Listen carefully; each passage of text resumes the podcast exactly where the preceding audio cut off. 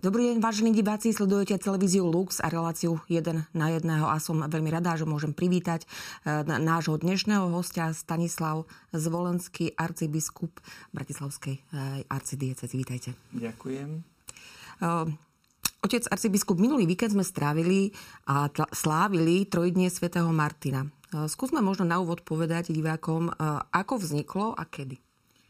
Tak každý kostol má svojho patróna, Bratislavská katedrála má svojho patrona svätého Martina biskupa z Tours.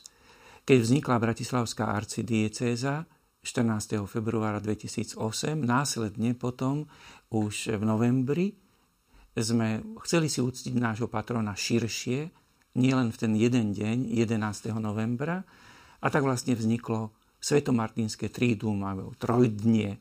Teda cez tri dní slávime sveté omše, pri ktorých vždy každý rok vytvoríme si aj takú, môžeme tak povedať, takú hlavnú myšlienku, ktorú chceme rozvíjať a, a pozerať na svätého Martina a aktualizovať jeho príklad v súčasnosti na základe toho, že svätý Martin ako každý iný svätý je ten, ktorý uskutočňoval to nasledovanie pána Ježiša mimoriadne krásnym spôsobom.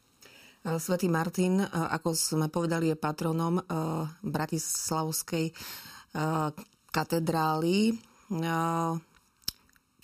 Prečo práve Svetý Martin? To sa môžu mnohí pýtať. Tak to je troška ťažšia otázka, lebo v podstate ten titul kostola, katedrály, je vlastne titulom kostola, keď ten kostol ešte katedrálov nebol, alebo keď vznikal. A tu sa dostávame o 500 rokov dozadu. Je zrejme, že môžeme dedukovať z toho, že svätý Martin bol v Európe a celkové je to jeden z najúctievanejších a najobľúbenejších svetých. Jestuje mimoriadne veľký počet kostolov zasvetených svetému Martinovi aj na území Slovenska ale povedzme aj na území iných krajín, predovšetkým Francúzska, Španielska, Talianska. Čiže bol to jeden z takých významných svetých, ktorý, ku ktorým e, sa ľudia obracali s prozbou o pomoc a ktorý bol sympatický preto, lebo e, taký základ jeho posolstva bol v jeho vnímavosti voči tým, ktorí, ako to my teraz moderne povieme, sú na okraji. Mm-hmm. Teda voči chudobným, voči chorým, voči nejakým spôsobom vytlačeným z centra spoločnosti. A možno nadviažem na tieto vaše slova. Čo je na ňom také výnimočné, že sa stal svetým? Tak vlastne ten celok jeho života, ale v podstate dá sa povedať, že e, on je taký veľmi pozoruhodný že rozhodol sa pre krst sám ako dospelý, lebo nevyrastal v rodine veriacich kresťanov. Musel byť veľmi silno nadchnutý tajomstvom, e, ktoré nám zjavil pán Ježiš o Bohu, lebo následne po krste hneď chcel zanechať aj vojenskú kariéru, utiahol sa, žil takým, môžeme povedať, kontemplatívnym spôsobom života. To je jedno také obdobie. A potom prijal pozvanie svätého Hilára, e, že aby prijal kňazskú službu a následne aj biskupskú. Nuž v, tom, v takej tej absolútnej odovzdanosti a prežívaniu, že Boh jestuje a ja chcem plniť to, čo chce Boh odo mňa. Tak e, myslím, že tak by sa dala charakterizovať jeho svetosť a preto všetkým aj v tom, že on vlastne v mene Božom chcel sprostredkovať práve tým, ktorí neboli v pozornosti spoločnosti, aj v jeho dobe, čo je vlastne síce doba veľmi vzdialená, ale ten princíp je ten istý, že on bol práve osobitne, aj keď bol biskupom, bol veľmi vnímavý voči tým, teda, ktorí boli akoby takí zaznávaní alebo e, naozaj na okraji spoločnosti. Možno aj toto bol dôvod, e, prečo sa stal svetým bez toho, aby bol mučeníkom? Je taká zaujímavá okolnosť, že on je prvý z tých, ktorí boli e, vyhlásení za svetých, hoci nebol mučeník. Tam sa akoby tá prelamuje, tá, môžeme povedať, to chápanie v cirkvi, že vždy do, do toho obdobia svätého Martina boli za svetých e, považovaní tí, ktorí boli mučeníci. A vlastne on je ten prvý, e, ktorý je pre hrdinskosť čnosti, jak to teraz moderne zasa povieme, teraz sa ten pojem tak používa, že e, prejavil hrdinské čnosti a že tá jeho sveto sa prejavila nie mučenickou smrťou, ale hrdinskými čnosťami. Môžeme byť aj my ako svätý Martin? Ako? Tak usilujeme sa o to, Nakoniec aj to trídum robíme preto, aby sme mohli prežívať viacej ten príklad svätého Martina. Tak ten princíp je v tom, že e, vlastne chceme napodobňovať pána Ježiša, alebo aj svätý Martin napodobňoval Ježiša Krista, Božieho syna. Nože ako my môžeme sa podobať Martinovi? E, samozrejme je to predovšetkým na, na prvom mieste takom tom vnímaní v tej istote, že Boh je s nami a že sa oplatí nasledovať to, čo Boh od nás žiada. Kdekoľvek by sme žili, či sme starší, či sme mladší, či sme manželstve, či sme v zasvetenom živote, či sme, mm, môžem povedať, kňazi. Jednoducho, Boh je so mnou a ja mám žiť podľa môjho životného povolania. A v tomto to, myslím si, že to je ako to základné nasledovanie aj svätého Martina. Žijeme e, momentálne pomerne turbulentné časy, e, či už sa to dotýka e, vojny na Ukrajiny, či už sa to dotýka aj toho bežného života, ekonomická situácia a podobne a tá nevraživosť v spoločnosti.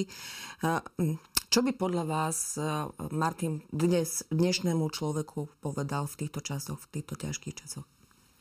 Tak zo životopisu svätého Martina je zrejme, že aj v jeho časoch bolo veľmi veľa bojov. Bolo to vlastne záverečné obdobie Veľkej rímskej ríše, kedy vlastne aj tí mocní v rímskej ríši sa snažili, medzi se, teda, snažili sa získať čím väčší vplyv a vlastne riešili to vojnami medzi sebou. Nakoniec aj doba svätého Martina je doba, ktorá je poznačená mnohými vojnami.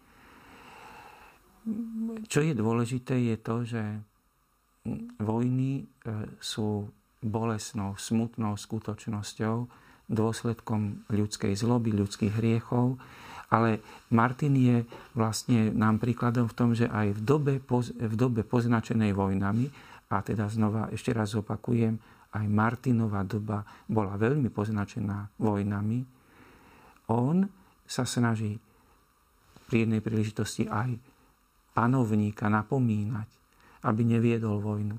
Ale to, čo od neho závisí, ako od človeka, od biskupa, od kniaza, že sa snaží konať dobro v tej miere, v ktorej vládze. A tak aj vlastne aj my, že je to hrozivé počúvať o vojne, ale je pravda, čo my môžeme urobiť. Je to v jednotlivom živote, my konajme dobro, to, čo vládzeme. To je naše pozvanie, či je obdobie pokojnejšie alebo menej pokojné. Ehm, pred e, časom ste slúžili omšu e, v Dome Sv. Martina za obete na Zochovej a Zámockej. Ehm, prečo? Tak bolo to vyjadrenie takej spolúčasti e, predovšetkým pre pozostalých s tým, že chceli sme vyjadriť, že sa za každého môžeme modliť, za každého zomrelého sa môžeme modliť. A že môžeme sa modliť, alebo teda v modlitbe prosiť aj o silu znášať tragické úmrtia. Lebo tí pozostalí, e, to sú tragické úmrtia. Oni znášajú smrť niekoho, kto bol veľmi blízky, ich syn, dcera, patril do rodiny alebo blízky príbuzný a zomrel v mladom veku. A tragické umrtia sú mimoriadne náročné. Mm, pri Svetej Omši sme to aj spomínali, že každý sa vtedy pýtame, Bože, prečo si to dopustil? Zabudol si na mňa. Vlastne aj hľadáme posilnenie vo viere. Takže toto bol jeden z motívov tiež slávenia tej Svetej Omše. Pre nás, ktorí sme zostali posilniť sa vo viere, už a modliť sa za tých, ktorí boli zabití, e, preto, lebo všetci vlastne všetci sme boli stvorení na Boží obraz. Či sme už pokrstení alebo nepokrstení. Boli sme stvorení, človek je principiálne na Boží obraz. Čiže dá sa, alebo máme sa za každého modliť. Potom niektorí sú aj, niektorí sme aj pokrstení, čiže ten, pôvodný Boží obraz je u nás zdokonalený tým, že krstom sme sa pripodobnili Ježišovi Kristovi, ktorý osobitne tu chce obnoviť akoby dôstojnosť človeka. Ale naozaj, či sme pokrstení alebo nepokrstení, my, ktorí e, tak akoby vládzeme v sebe hľadať silu k modlitbe, tak sme naozaj pozvaní, že Bože, keď mi dávaš tú silu, aj keď mám rozličné pochybnosti, naozaj aj v tých veľkých utrpeniach. Nikto z nás nie je oslobodený od pochybností. Ale práve tou modlitbou prosiť si o duchovnú silu, aby sme vládali zniesť aj tragédie. No a teda samozrejme, že bolo to obdobie osobitného e, modlenia sa nášho spoločného za našich zomrelých. E, práve na tejto e, Svetej Omši boli aj najvyšší ústavní činitelia Slovenskej republiky. Môžu mať podľa vás práve títo najvyšší ústavní činitelia e, v politickom živote slovo, aby sa podobné tragédie e, neopakovali? Tak je to ich povinnosťou, je to ich služba, ku ktorej sú povolaní z toho, že prijali také, môžeme povedať, vysoké postavenie spoločnosti. Isté, musia sa o to snažiť, ale e, zase samozrejme, že aj oni môžu len niečo povedať môžu dávať dobrý príklad. Ale tiež všetko nezvládnu, že jednoducho my sa musíme všetci o to snažiť. A teda sa my vo viere e, máme e, motívy ďaleko silnejšie. Dovolím si to možno trošinka aj povedať. Nie, že by nám to povedal niektorý vysoký ústavný činiteľ, ale máme to od Ježiša Krista, Božieho syna z Evanielia. Takže nie väčšieho záväzku voči láskavosti, milosrdenstvu, že by sme mali teda byť láskaví, milosrdní, úctiví ku každému, aj keď povedzme s ním nesúhlasíme, ale e, nenarušiť tú základnú úctu.